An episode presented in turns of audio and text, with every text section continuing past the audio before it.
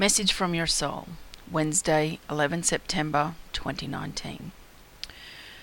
You've walked into my mind's eye, and I'm being shown the lower part of your tummy, the lower part of your small intestine, the ileum section. Have you ever heard of the ileocecal valve? This is the final section of the small intestine. This is where the distress is.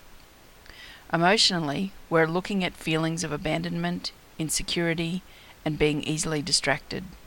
Most of all, which is a common thread of late, feeling stuck.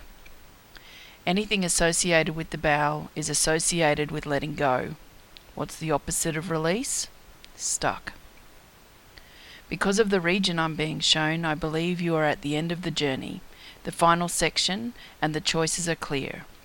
Do you keep sabotaging your existence with hanging on to these old stories that keep you safe? Once upon a time they did.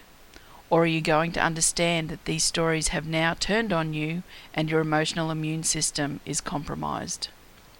It's not too late to choose to love yourself in ways that you haven't done before. Start to be kind. Stop holding yourself to ridiculous levels of achievement or outcomes. It's not working. It's just distracting you from being able to see your path forward. Your old stories, that is. They're not working for you anymore. You know, with this small intestine, there's only one way out. Physically, only one way out. And when you stop, ground yourself, and ask to be shown the path, that one way out will be made clear for you in your real world. If this is your physical reality, then look at your diet and what you're eating and investigate food intolerances. Irritable bowel syndrome emotionally means too serious and controlling. It's time to bring back the joy.